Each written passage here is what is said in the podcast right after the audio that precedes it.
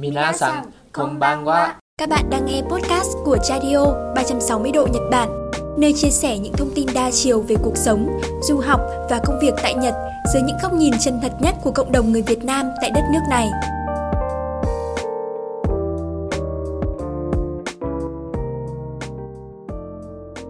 Đây là chuyên mục Đừng khóc sữa Nhật Bản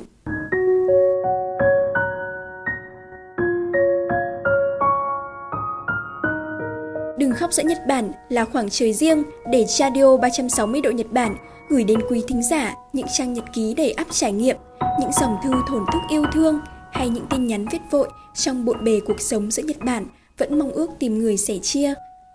Chào các bạn, lại là Radio Podcast đây. Hôm nay chúng mình sẽ tiếp tục gửi đến các bạn chương 2 cuốn nhật ký của bạn Ngô Thiên Thanh.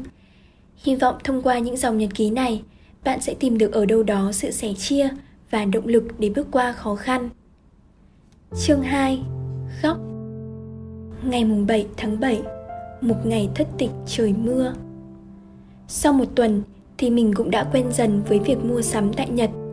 Nhưng mà mọi thứ ở đây đắt đỏ quá. Chị cùng phòng mình thì mấy hôm mới về một lần. Đồ đạc nấu ăn hầu như cũng không có nhiều, Nên mình phải đi mua sắm một mình.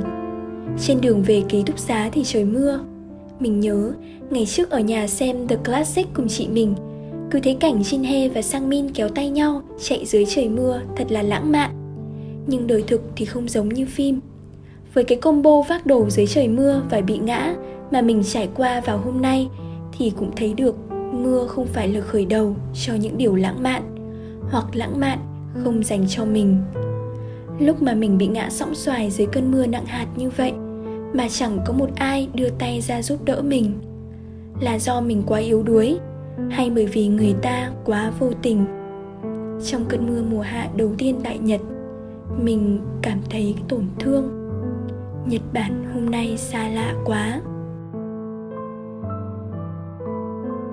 Ngày 20 tháng 7 năm 2013 Mình cứ tưởng ở những nơi đất khách quê người như thế này Thì người Việt sẽ yêu thương và đùm bọc nhau nhưng mình đã lầm rồi.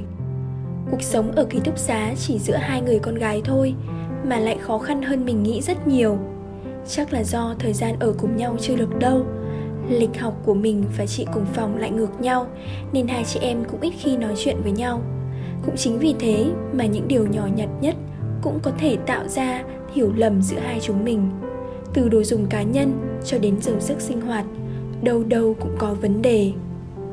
Hai ngày trước, chị ấy mất ba man yên và dĩ nhiên đối tượng tình nghi đầu tiên mà chị nghĩ đến là mình.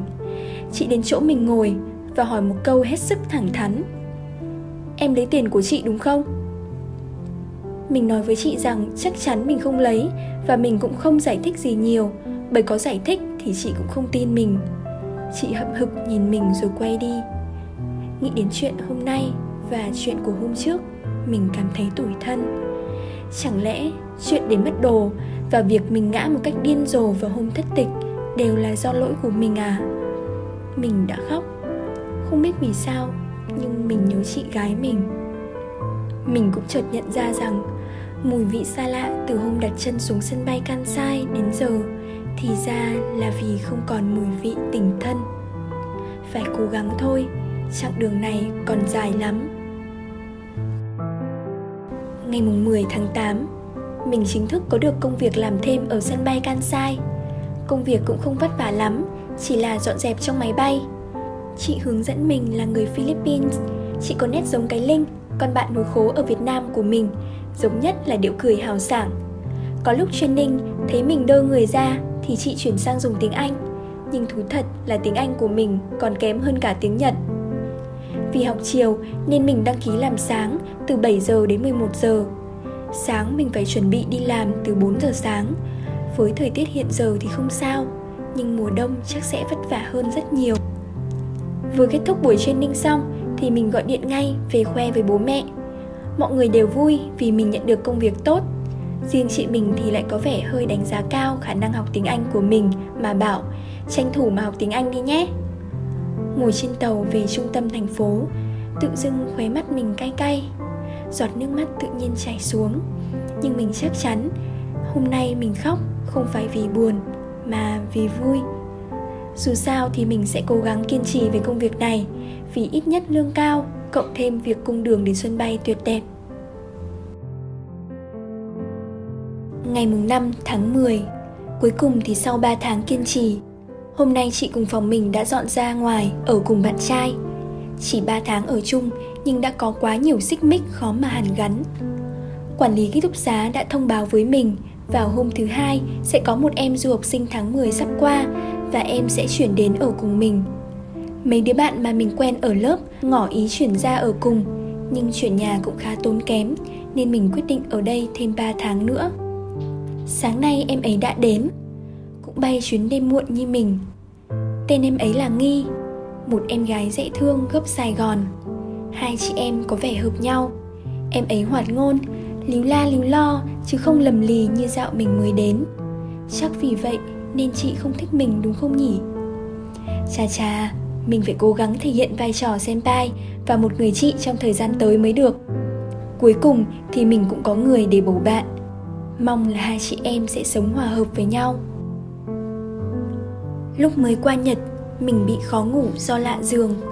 Nhưng từ ngày đi làm thêm thì căn bệnh khó ngủ này của mình cũng biến mất. Chắc là do lịch trình dày đặc và mình quá mệt. Ấy vậy mà đêm qua, nghe tiếng nước nghẹn của em ấy mà mình chẳng ngủ tiếp được nữa. Chắc là do nhớ nhà. Mình cũng không ăn ủi gì em ấy cả. Cứ tỏ ra là không biết không nghe thấy.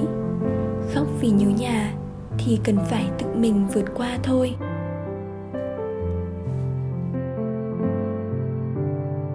Ngày 31 tháng 12 Mình không thích ngày 31 Ít nhất là trong năm nay.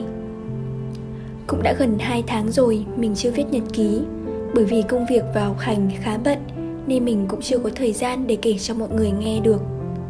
Từ hôm 28 đến giờ, Bọn mình được nghỉ học với những du học sinh hệ tự túc như mình thì kỳ nghỉ dài ngày như thế này hiển nhiên chỉ có làm thêm, làm thêm và làm thêm.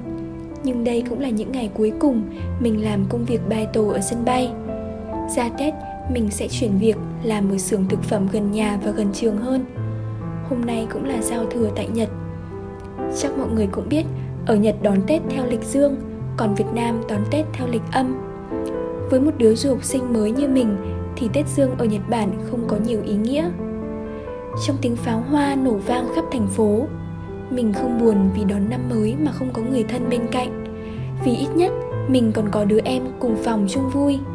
Mà mình buồn khi nghĩ đến cái Tết âm lịch sắp tới, cả nhà quây quần bên nhau, nhưng không có mình. Ngày 31 tháng 1 Cái Tết xa nhà đầu tiên Đứa em cùng phòng mình đã đặt vé máy bay về nước hai ngày trước. Đúng là nhà em ấy có điều kiện Nhưng mình lại chẳng thể phiền lòng So sánh vì bố mẹ hay cả chị mình đã cho mình nhiều hơn những thứ trong khả năng của họ. Hôm nay là Tết ở Việt Nam Nhưng ở Nhật thì lại là ngày thường như bao ngày khác. Sau khi tan làm Mình bắt chuyến tàu đêm về nhà. Tắm gội, ăn cơm xong cũng đã hơn 11 giờ đêm tại Việt Nam rồi. May mà mình vẫn kịp gọi về nhà chúc mừng năm mới. Những điều cần nói, Những điều không thể nói, Mình cũng chẳng nói được câu nào. Vì vừa nhấc máy, Bố mình bảo, Năm nay con gái không ở nhà, Bố buồn lắm. Vậy con nói được gì nữa đây? Khóc trong một cái Tết xa nhà Du học sinh nào rồi cũng chẳng phải trải qua. Chúng mình vừa lắng nghe chương 2 của nhật ký của bạn Thiên Thanh. Những dòng viết trải dài từ tháng 7 đến Tết âm lịch. Không biết các bạn thính giả đang cảm thấy sao? Mình thì chỉ trực rơi nước mắt. Từ quê lên thủ đô, mình xa nhà có khi chỉ vòn vẹn một tháng Mà mình chưa bao giờ nguôi ngoai nỗi nhớ nhà. Đọc những tâm sự của Thanh Một du học sinh Nhật phải đón cái Tết xa nhà Xa những người yêu thương. Mình không chắc rằng mình có thể không khóc trong những ngày như vậy. Ngày vui nhưng lại cô đơn ở một đất nước có phần xa lạ. Nhưng ai rồi cũng phải mạnh mẽ thôi phải không các bạn? Thiên Thanh cũng làm được rồi Để đạt được ước mơ và để trưởng thành hơn trên con đường riêng của mình. Vậy là chương 2 của series Nhật ký đến đây là kết thúc. Cảm ơn các bạn đã lắng nghe câu chuyện ngày hôm nay. Bạn có thể chia sẻ câu chuyện của mình tới Radio qua các kênh như website radio.net hoặc email info@radio.net. Hy vọng thời gian tới, Radio sẽ nhận được thêm những chia sẻ của các bạn du học sinh Nhật Bản nói riêng và những góp ý từ các thính giả nói chung. Hẹn gặp lại các bạn ở số tiếp theo nhé! Radio 360 độ Nhật Bản Lắng nghe để thấu hiểu Thấu hiểu để sẻ chia Minasan, oyasumi nasai